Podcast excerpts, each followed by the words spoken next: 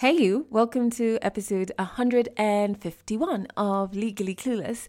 Thanks for rocking with this podcast. If this is your first time listening, welcome to the family. Audio episodes like this one go out every single Monday. And if you check out our YouTube channel, you can watch our video series. Season two is ongoing. We have our tour series out as well. It's Legally Clueless on YouTube. Ooh, ooh, ooh, ooh, ooh. I almost forgot. We've just hit 10,000 subscribers on our YouTube channel, which is super awesome. And and if you're one of those 10K people, thank you so much for being part of the fam. All right, so where was. Mm, yes, as you have just joined the family, you're checking out our YouTube, join us on Instagram. We're at Legally Clueless Podcast. A link to it is in the show notes. I'm really excited about this episode because you get to hear a story from a very cool Kenyan that I happened to meet in France. Listen to this. I remember switching courses, I think two times or three times. And I remember she was typing a lot, of course, because she's typing her project, I got very fascinated with computers because in our school, in primary school, we didn't have computers. I think this was going to be the third time I was dropping out of uni.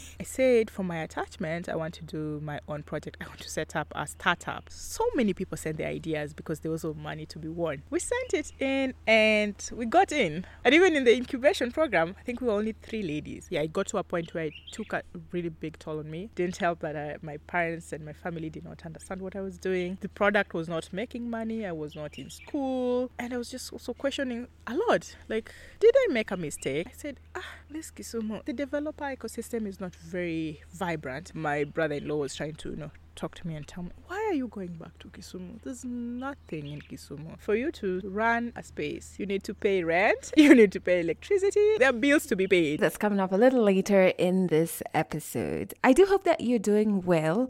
January is over, but surprisingly, I feel like this year's January moved a lot faster than the years before. so I wasn't even ready. It's really flown by. But maybe it's because I have a lot of deadlines, a lot going on. So the days just kind of like, I don't know if it's that. I don't know. anyway, I am glad it's over because February is my birthday month. I'm going to be turning 33 on the 5th of February. So, in about five days, six, six, seven, five, six days. six days. I don't know if I care too much about the years after 30 because the third floor is pretty. what is the word? Interesting, insightful, clear. Like the clarity I've had so far in my 30s is just on a whole other level. I mean, there's a lot more adulting to be done on the third floor, but I would never go back to my 20s. The mental chaos that surrounded quite a few of my years in my 20s. Uh uh-uh, uh it's okay. Let's just keep going on this third floor.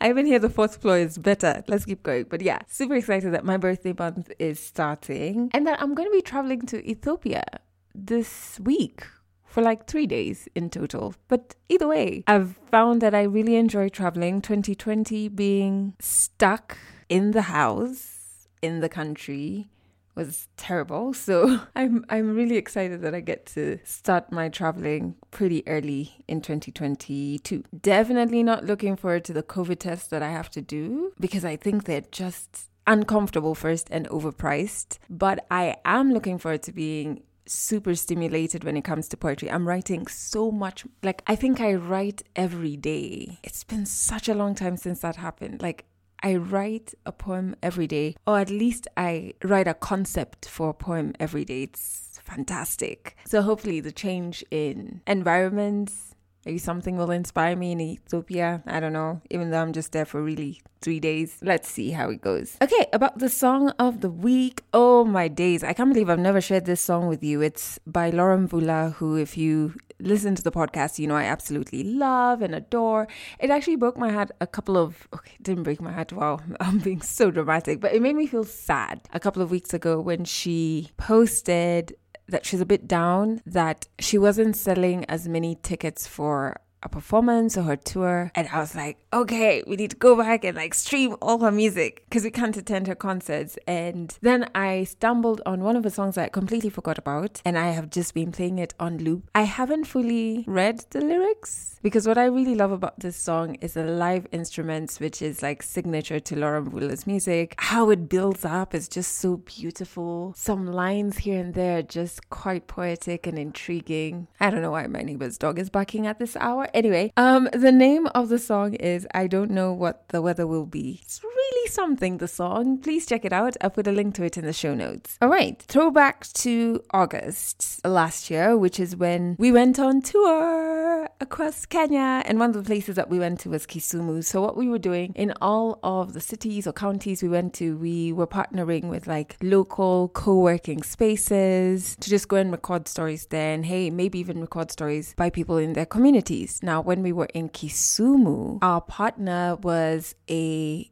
community space stroke organization for the tech community in Kisumu called Lake Hub. And it was fantastic. They were so awesome. We had such a great day. Unfortunately, because, you know, when I go on tour and I'm recording stories, it's like marathon back to back to back to back. And I think it's so respectful to, in that moment, give the person telling you the story all your attention. So I never noticed anything happening around me. And the contact that I'd been speaking to, who was the CEO of Lake Hub, his name is James, he wasn't there at the time. So I didn't end up meeting our storyteller today, Dorcas, who's part of the founding team and the director of programs at Lake Hub, and an all round awesome person. But she was there, but we didn't end up meeting that time. Fast forward, that's the fast forward sound to.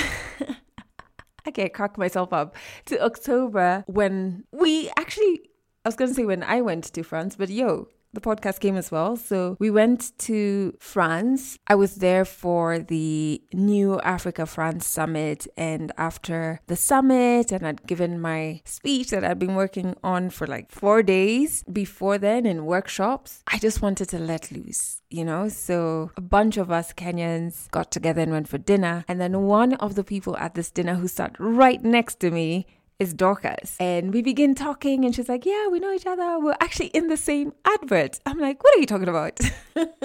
so earlier that year, I was in an advert for the EU, the European Union, kind of like spotlighting amazing Africans who are innovating, doing amazing things in the creative space, in agriculture, in tech, and so many more spaces. But I hadn't met her because obviously an advert is everybody shoots their parts on different days, and Dorcas is in Kisumu, I'm in Nairobi. So we were in the same advert, but we never ever met. We were in the same office space when we were doing the tour, but we never met, and then we met all the way in France. And now, once again, my path with Dorcas crosses. In this episode, I have partnered with the European Union to help them in celebrating, recognizing, and accelerating Africans, and in this case, Kenyans, doing amazing things, specifically for Dorcas in the tech space. And her story is going to take us from her being in, confused about what in the world she wanted to do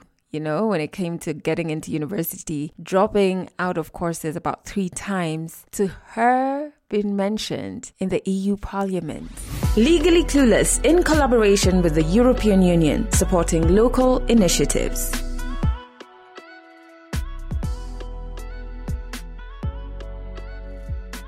Name is Dorcas Owino. I'm from Kisumu and I grew up, I've basically grown up in Kisumu. I was not born here, but um, I was born in Nyeri. Yeah. I was born in Nyeri and uh, but I moved to Kisumu when I was, I think, two years old. So basically spent my whole life here. Went to school in Kisumu, primary and high school. Then went to college. Went to I went to Kenya Polytechnic. Kenya Polytechnic, I was very confused. Like most high schoolers, post high school know, students who are trying to figure out what they want to do with their lives. I remember switching courses, courses, I think two times or three times. It got to a point where I was just very confused. I didn't know what to do, and I, I moved in with my older sister. I grew up with four sisters. We have four girls in our house, uh, brought up by just my mom. My dad died when I was uh, very young. When I was with my sister, I was confused because I just didn't know what to do. I'd heard of you know courses, but then they were not really appealing to me. I didn't feel them. I remember really choosing to do political political science, and that was supposed to be done at the University of Nairobi. But just because my uncle was a political scientist, and not because it's, I thought, oh, he has a good life. Maybe if I study political science, then I might just have a good life. But you see, that's not a reason enough. And deep down, I knew ah, I can't do it just because of that. And then there was, I think, uh, around that time, that was in 2006, BCom was very big and everyone was doing BCom. So I said, oh yeah, BCom, that's where it is at. So I enrolled to study BCom at um, Kenya Poly. Kenya Poly, of course, uh, I was. I, I wasn't very excited to go to school to, to, to go study BCom and I moved in with my sister who was who just was still in campus. She was doing her a project last year a project and I remember she was typing a lot, of course, because she was typing her project. I got very fascinated with computers and you know just just typing. I said, "Oh, you can type that?" Because in our school, in primary school, we didn't have computers, and I remember that that was the first time I was really interacting with computers and interacting at this point was just switching on the computer playing movies the you know cd and, and that was it and i said can i type can i help you type your project? She said okay yeah you can. So that was what i was doing and it used to take me so much time and i, I enjoyed it. Then at that point she was dating her now boyfriend who was uh, a programmer just getting into programming. And I, I was so fascinated with the zeros and ones and the numbers and letters. I said wow this is this is beautiful. This is magic. I was so drawn to it. So uh, we made was it a park? We did something with my brother-in-law. He was also very happy that that i was interested in computers and computers were very new then. Programming was very new. So he said okay um, i told him i don't really like what i'm studying now. I said okay so go find a university or college, uh, enroll yourself. I'll, I'll help you. I'll get you money to enroll, and you'll study IT. I said, okay. This was just between the two of us because this was. I think this was going to be the third time I was dropping out of uni. I went to town so confused trying to find a university and I bumped into Mount Kenya University. I said, okay. I, I took my papers there and they said, okay, yeah, you will be admitted. And that's how I got admitted. So my mom doesn't know. No one knows at this point. My sister has wind of it, but she doesn't understand what we are doing. But she knows. Uh, so i have moved from typing her projects. Huh? To now doing things with my brother-in-law, her boyfriend now. yeah, I'm a teenager. We are just, you know, vibing and yeah, you can do this, you can do that. Like, yeah. I'm really appreciative of him because he was he was in campus then also, just trying to make money. But for him to offer to pay my my uni, you know. Like that that's something yeah? So yeah that's how i got in. He studied electrical engineering and he moved from electrical engineering to coding out of interest and curiosity. And i was curious. And i think for him it was like finding someone else who's curious about it. But you know also because for him he had at some point through you know some of his courses in electrical engineering like come across coding. I hadn't. So it was just me stumbling upon this thing and I got so curious about it. So I think I guess that was fascinating for him and to see me getting very excited about about that. My first day was I I, I remember going through my units and say, "Oh yeah, this actually I'm I'm ex-, because I can't remember my units from BCom and even when I tried to register for political science and all that, I I don't remember so much. But I remember MKU the courses were very exciting and just oh now i'm going to learn java. Oh that that's something yeah. But also i must i must confess that i also like the is it not really the status but the uniqueness of it. Just being able to tell people i can do java. Really i really love that i, I, I confess. Oh, so on the first day we when i got in we were i think in our class we were about 30 we were three women, three, and we became friends. We're still friends today. We were three, and we, yeah, we did a lot together. So, what really also, because that was just one of one stage of me getting deep into tech because you get in and you realize, oh, there's actually a lot of work to be done. It's not just, you know, Java and all. There's a lot of learning that goes into it. I was ready for that. I didn't. I didn't just again change my mind. And I also have to mention that I think at this point now my mom knows, and she's done with me, eh? Because I'm the last born, and my sisters did the good and direct courses that people understand. Mm, they're in nursing, they're in administration, so it, that's easy to understand. And it didn't help that I'd switched courses so many times. Mm. Now I'm doing this. They're like, okay. In MKU, I had to, like most uh, Kenyan curriculum, curriculums, you have to find uh, attachment. And I was looking for an attachment. I said, for my attachment, I want to do my own project. I want to set up a startup startup company. That was very ambitious. But I said, oh, yeah, that's what I want to do. I think I was 20 or 21 then. I said, I want to, yeah, that's what I want to do. I'm going to look for an idea and develop a product out of it. And that's going to be my attachment. So I did. And for the project, I linked up with, again, my friend, the other lady who we in class with. She's called Esther. So Esther and I came up with this idea of you know, linking small scale farmers to buyers because Esther's background is in uh, the parents are farmers and all that. It was a good idea. We were ready to code it. We were ready to you know create it. But then how do you then tell your teachers, your lecturers that you know for my attachments, actually I'm gonna work on this product, which hopefully or which I want to ch- turn into a company. You know that's just crazy so lucky for me, there was a challenge by Safaricom. Safaricom was opened a challenge where they were going to support startups, ideas like that, and incubate them, just help them grow. And this was going to be done together with Strathmore University.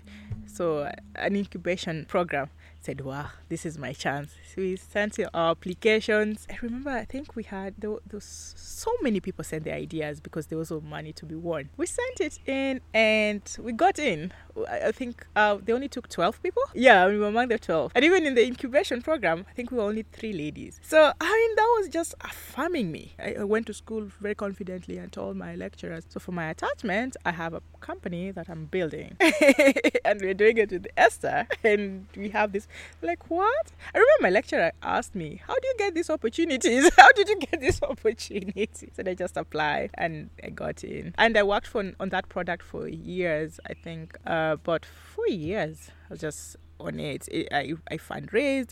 We were category winners at the end of the program. So we got some money, we, we fundraised, we got into other programs. There was the Demo Africa, which is also now a regional Africa program. Yeah, every year, and I learned quite a lot uh, at that age. I was, you know, meeting investors and trying to pitch to them and telling them why they need to invest in this company. Uh, I was talking to farmers. I was building it. I was coding, doing everything. So at this point, I'm still in uni, but then I'm thinking I need to focus on my product because I cannot balance both. I remember my family also is also now more confused. They said, "You are now you have a company? what? He, he's no, that's not how companies work." say it's a startup company. My brother-in-law is excited for me, but also again also a bit confused. yes, because I'm telling him for me to build this, I need to give school a break because I need to focus on this. I, I, remember people used to speak in low tones, not even low tones. You know, when you're the last born, everyone thinks you're a child. They're like, what is she doing now with her life? Mm. What is she doing? What? What? What is she doing? Because there's a time there's a there's a photo that appeared on one of the newspapers, and I was with the late Bob Collymore. Like, she's she's what? She's with Bob. Col- she works for Safaricom. Mean, there was a lot of confusion at home. She works for Safaricom now. We we, we we don't know what she's doing. So you know, it was also very challenging because the startup ecosystem in Kenya was just growing. The tech startup ecosystem was just growing. There was a lot to be figured out. It didn't help that I was a, a young woman in the space because there are not so many women also in the space. Still, there are not so many women in the space uh, tech ecosystem. So my mentor, I remember my mentors, my the people I, I was talking to were men and older men. I was also very uncomfortable most of the times because they would uh, sometimes ask us, ask me to go meet them in, in you know hotels, restaurants, and um, it's uh, it's it was so uncomfortable fundraising and all that. But but beyond that also just the whole process of fundraising and building a product is not very easy mm-hmm. especially if you don't have a very good support system around you. I mean i'm very appreciative of the programs that i was part of because i made so many strides. I met so many people that I'm still in contact with. But then the whole process was uh, yeah, it got to a point where it took a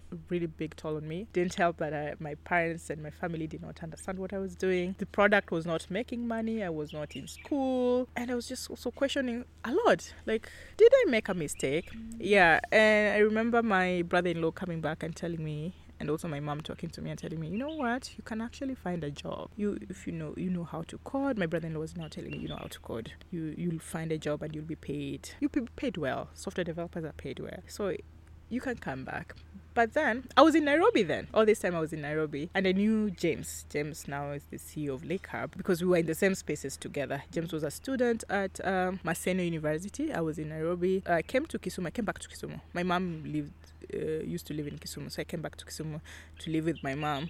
And while in Kisumu, I said, ah, this Kisumu, the, the, no, the developer ecosystem is not very vibrant, eh? Mm. because most students will, most IT students will leave and go to Nairobi because that's where the action was. I said, okay, now I'll be organizing trainings for people who want to get into software development.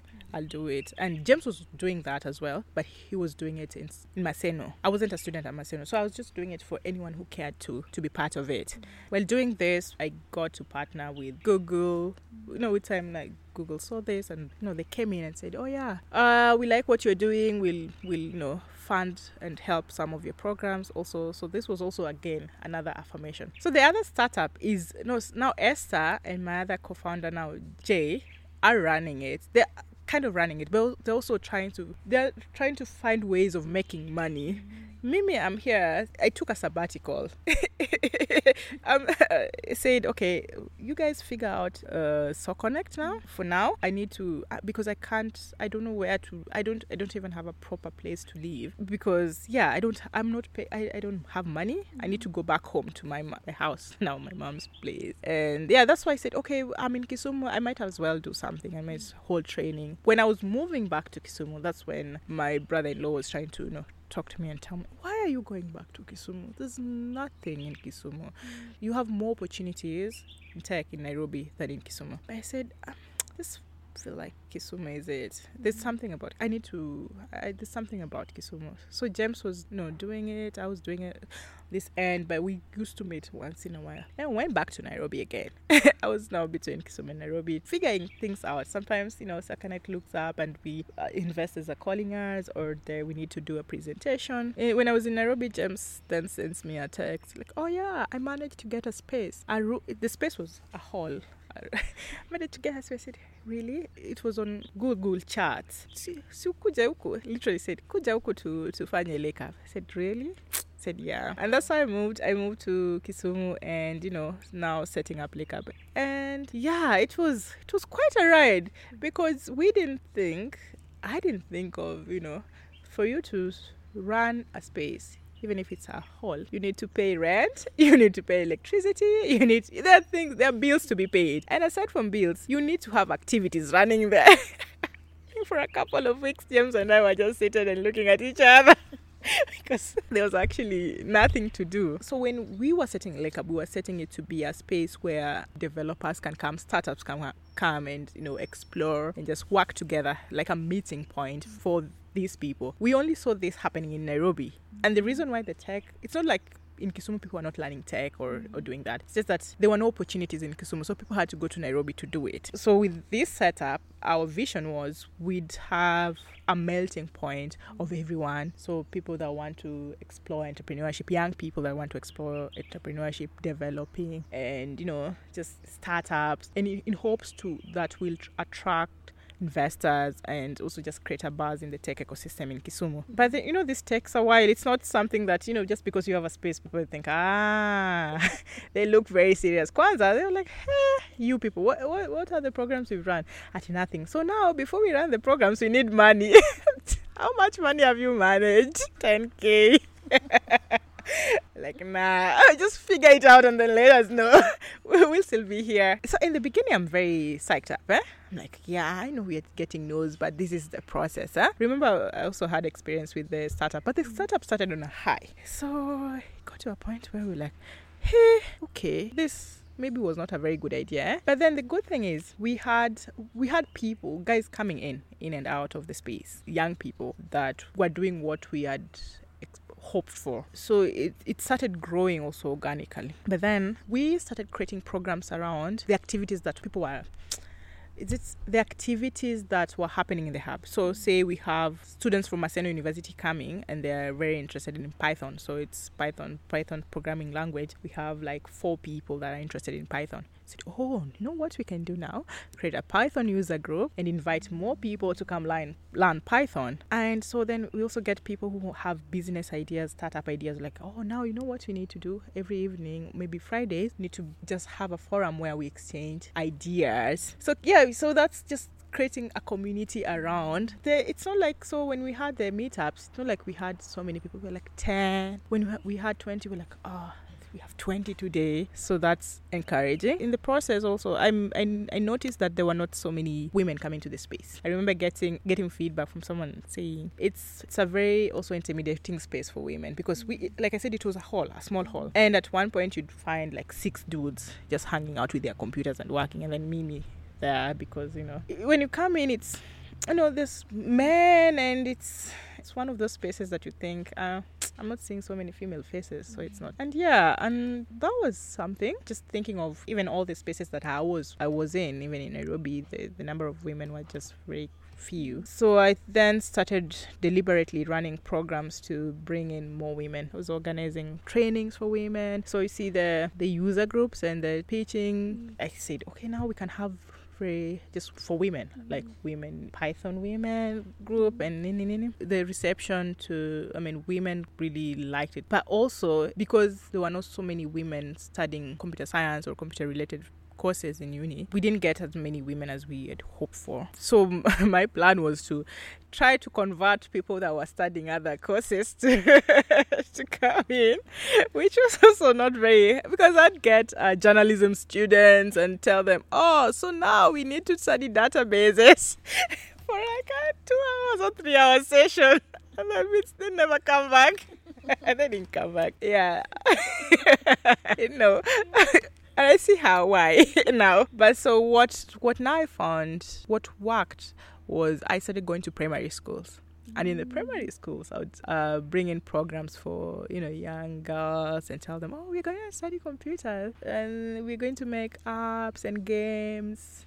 So in primary school and then in high school, then and it's it just kept growing and growing and became a thing, and it's still a thing until now. Yes. Yeah, so every January I get calls from principals asking me, "Oh, are you coming to our school now?" Yeah, and so it got to a point where I couldn't even uh, manage the students to, I mean, mentor and train the students because there were so many. Uh, now I had to say that, oh, we can only take 10 per school or maximum of 10 or 5. There are years I only took 5 in a school because so many people were inter- so many schools were interested in this but also because they were saying the feedback I was getting was most students that have, had gone through the the program really scored like scored A's in, in computer studies. It was so easy to now teach them computer studies, which was considered a very hard, which is sometimes considered a very hard subject in school. But after going through, you know, app building, which is so funny, we made it so much fun because I got university students to come in and help the training. And we just made it fun. It wasn't a teacher student relationship. It was just, you know, we tried to make it as, oh, mates learning and crack jokes while doing it. Yeah, and it's really grown. And the students have really gained so much success students that went through the program. And almost 90% are studying computer related courses in, in, in uni. Yes. And i think now with that we got we, we started getting funding for for our programs. The other programs were also now picking up. We were not just pitching. We had people coming in and telling us, "Oh yeah, now can we develop a three months program out of this pitching and help startups in Kisumu grow?" I, I don't think there was a specific moment of when I knew, but there were so many things that were happening that reaffirmed me. So because it used to be up and down. One time you're doing it so well, and then the other time things are just falling. Everything is falling apart, and you're wondering what you're doing. Actually, there are moments that I can point out. There's a time just out of the girls that I was training they got a chance to as us to take them to San Francisco to pitch their product. So the product was very, you know, simple products that just come in when we are joking and like, oh, what do we make? What app do you guys want us to make? And you know, it's getting attention. And like, huh? Now we are going to San Francisco and we are at Google presenting this. Then also there are times when you remember the events that I used to hold, like small events. There's a time I I remember pitching it to telling a few people that I considered I really admired in the tech space. Uh, one of them, Dorothy, Dorothy Ooko, telling her, she's like, "Oh, that's a very good idea. I'd actually come to Kisumu for one." And you know, for for me, that was ah. If I mean Dorothy wants to come to my event, then this is this is big. And she said, oh, I'll bring, I'll even bring in my colleagues from Google. Yes, to be to be in your conference. And you know that's that was like, huh. So they really do like I am doing something, eh? And then there are times when say the local dailies want to write about it and like, oh yeah, yeah the disrupting the Kisumu tech space. And then I think there was also the time when very early on an organization in Silicon Valley, San Francisco, Silicon Valley, the, the cradle of tech really said, "Oh yeah, we have we run this feature called Women of Silicon Valley, and we want to write about you." Ah, so here in Kisumu, in Sharks, people really also. I mean, it's gotten out of Kenya, and now even Silicon Valley is interested in writing about these stories. So I, I guess the very small, not really small, but such events really keep saying reaffirmed me because I needed it and I needed that. So one of the accolades that I received was the Sakharov Prize. I was actually a nominee, and it wasn't just me; it was me plus the group of girls that I was mentoring and training. Because at that point, we were creating an app for, I was helping these girls create an app for rescuing or helping girls who have gone through or at risk of going through FGM, female genital mutilation. And the Sakharov Prize identifies people that have put themselves in line to support say human rights. So we were nominees and it's it's not it's it's not a small thing because it's the european parliament that identifies the people they want to to award. That was also a very big point of affirmation because now it's it's not kenya it's not just silk you know it's Kenya because you're Kenyan and you're doing the work in Kenya. And then Silicon Silicon Valley it's because it's tech and you know tech people know tech. It's easy to be known. It's not easy, but you you'd see how you'd be known as a tech person in Kenya in Silicon Valley. But then when it's now European Parliament, you're like, oh okay, because that's you know that's something else. That's over there in France next to you know Germany, uh, Strasbourg. Like oh, even people in Strasbourg are talking about us. Mm so so when we got the news of the Sakharov, I didn't know what Sakharov was outside from there. Like so we got an email and like, oh, we've been trying to get in touch with you guys. You're not responding to email. There's a Sakharov. So I remember I called the girls and told them, ah, there's this thing called Sakharov, eh? Check it out. We were checking it out and we think, oh, these people were nominees. I mean, winners, big names, eh? Uh, Malala, like okay uh, i think there was a point um, mandela was also in the in the list uh, uh their laureate oh it's big eh? So we were told don't speak about it first you, you guys are in line for the award. Don't speak about it yet. So on the day of uh, when the names were going to be like the top three were going to be mentioned i was traveling I was, I was meant to be in addis. But then we started getting calls from journalists. Like oh we want to be with you. We want to record you when you're receiving the news. Like like ah, I told them I'm I'm at the airport. I'm leaving. I don't know. We can't come to the airport as you wait. He said no, no. I don't even think I want to. I want you guys at the airport. So because uh, the girls were are in campus, they they were asking me, Dory, what do we do? They're asking if they can come to our rooms in campus. I said no, no, no, don't. If you're not comfortable, then don't do it. Just tell them um you you prefer to talk to them after. So then, because there was a lot of buzz around us, then just went, oh, it's actually a big thing, eh? And now the EU president was the one to name the names, and our names were being called. Like, what? so yeah, that was big. Funnily, I don't know why, but I, I knew it was big, but I, it didn't dawn on me that it was big until I was not until I was in Strasbourg. No, actually, until I was given a handler when I was in Strasbourg, and we had uh, we we arrived and there was a schedule and uh, like oh yeah Dory we'll be your uh, I'll be working with you. I had like three like this is uh this is your schedule for the two days three days you'll be meeting this person meeting this person. We need to i mean everything was so organized. I was like oh okay. Then at one point we were you know networking and i'm just thinking it's you know people just networking. And i have a translator next to me and someone is whispering oh that's the, the mp for xyz i'm like oh okay. Like telling i only see this in the movies. Like yeah, it's whispering in my ear.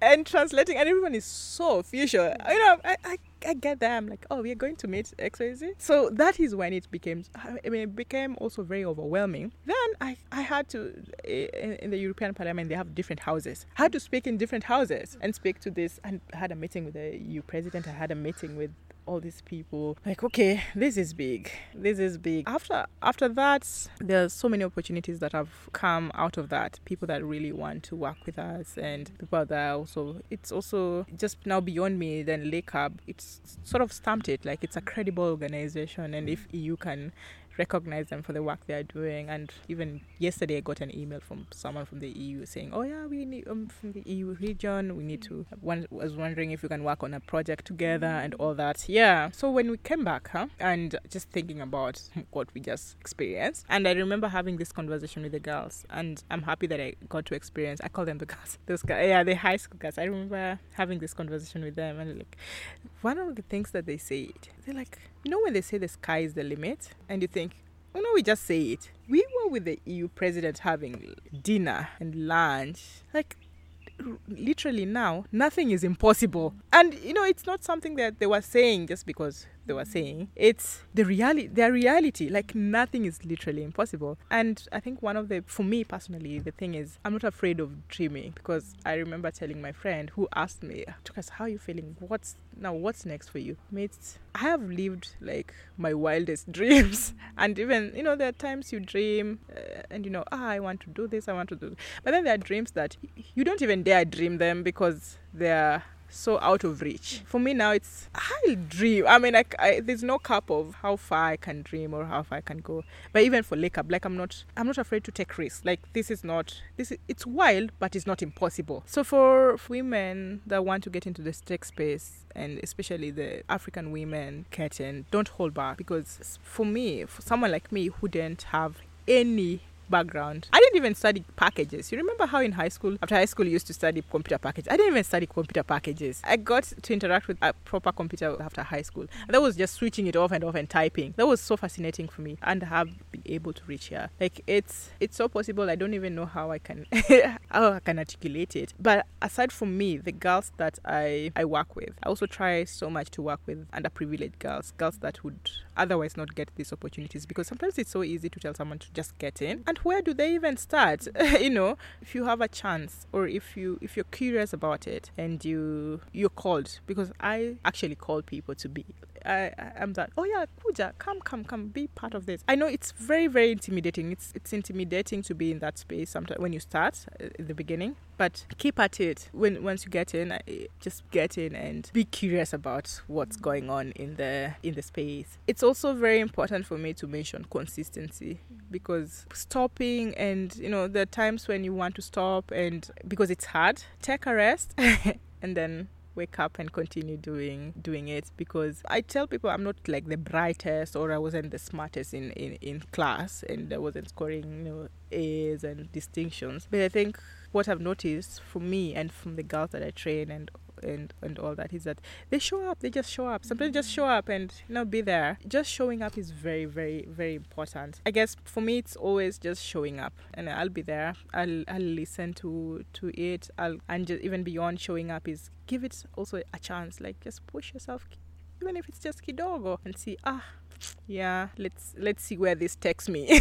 I'm happy to be in a place where we are creating spaces for for people for women for uh, students and young people who are curious about tech. And um happy that Lake Hub is doing it. Also that we have partners that believe in us because if someone else you know if, it's one thing to believe in your dream but it's also it's something else for someone to come in and say oh yeah i like what Lake Hub is doing and i like their vision and i want to invest in that vision. Lake Hub is now just even beyond supporting young people and to grow their business their ideas.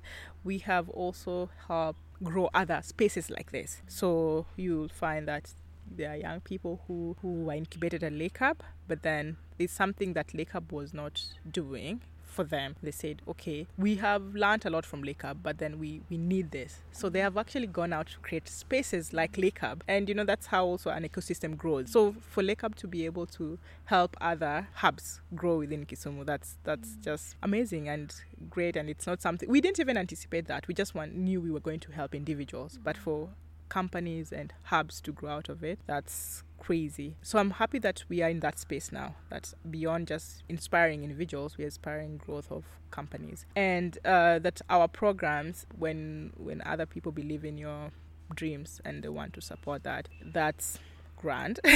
so I know this year we have one of the programs we are launching is coding program for girls, girls in um, underprivileged areas also. We're doing it together with UNDP, and that's a big organization to partner with. And we are expanding. It's not just now Kisumu. There is, uh, you know, Busia and people in, say, Siaya. So they're like, oh, can we replicate what you're doing? Because you're doing a very good job here. Can we do it in other areas? And we'll support you to do mm. that project in that those areas. So that's that's big. Just to also mention that through the EU, the French the French were like, we need to work with you. We have we are working with the French embassy now, and mm. also reaching again more girls, and also running just running programs on increasing you know participation of women in tech. We expanded our program to Turkana, and now yes, I last year we did a, a program in Turkana and worked with 50 girls in Turkana. We're working with farmers to build agri-tech products for you know for farmers even in, in Western Kenya. This dream that was just very hazy is now you know clearing up and people can see it. And we have a team. It's not just me and james looking at each other. Like we started Legally Clueless powered by the European Union, enhancing Kenyan ideas, creativity, and entrepreneurship by supporting different sectors from tech, education, agriculture, and healthcare. Visit EU in Kenya on Facebook to find out more on what's happening near you. One thing that I really love about this entire journey recording African stories is when you listen to someone's story, you can actually hear their energy sip through. I know Dorcas, you can just tell she's just got some very good energy about her. Quite the interesting storyteller if ever she wants to change career paths. And I just love that she shared this really windy road that she took to doing her part to building the tech space in Kisumu. Regardless of what people were telling her, she just kind of kept going. And even just her thoughts on having more women in the tech space in the continent. When we went to record the story, we actually went to Kisumu for the day towards the beginning of January, which is super awesome, by the way. You should definitely try it if you're in Nairobi. if you can, change of scenery. But um, there were some young girls at Lake Hub. Dorcas was just like interacting with one of them, talking about code and like the laptop is open and there's all of these things that I definitely have no idea what they are, all of these numbers. And it just was, you know, one of those things that you're like, she's passing on knowledge across generations so effortlessly. It's such an important thing that we're witnessing and it's happening almost so casually. That was quite something. So, to find more inspiring people and their inspiring stories, and to learn more about how the EU in Africa is celebrating, recognizing, and in some cases, accelerating these particular people, just go to the Facebook page, which is EU in Kenya. I've put a link in the show notes, but in case you have no show notes, it's www.facebook.com forward slash EU in Kenya. I've actually also put a link to Lake Hub so you can check out what they're doing in case you're in Kisumu or even if you're not and you want to collaborate with them, which I think everybody should. They're awesome. They really helped us during our tour. Yeah, a link to their website is in the show notes as well. And if you are sitting there and you're just like, yo, I want to share my stories as well on the podcast, you can. There is a link to a Google form in the show notes. Just fill it out and I will get back to you. And finally, if you are in Kenya, you can catch this podcast on Trace Radio. Just go to traceradio.co.ke to check out all the. Hmm, wow, I've been doing podcasts for so long, I've forgotten what frequencies. They're called frequencies. To check out all the frequencies that you can catch Trace on around the country. And of course, you'll find Legally Clueless there every Monday and Wednesday at 12 noon and 11 p.m. and Fridays at 12 noon. Thank you so much for listening to this episode to the very end. If you're also a Feb baby and your birthday is this first week, happy birthday to us. Here's to many more years of healing, of growth. Hmm. And ooh, and those laughters that make you cry. You know, you know those ones when you're hanging out with people and they're they're hilarious or something hilarious happens and you laugh so hard you're like clapping like a seal and crying in your stomach. Yeah, I want many more of those moments in all my years.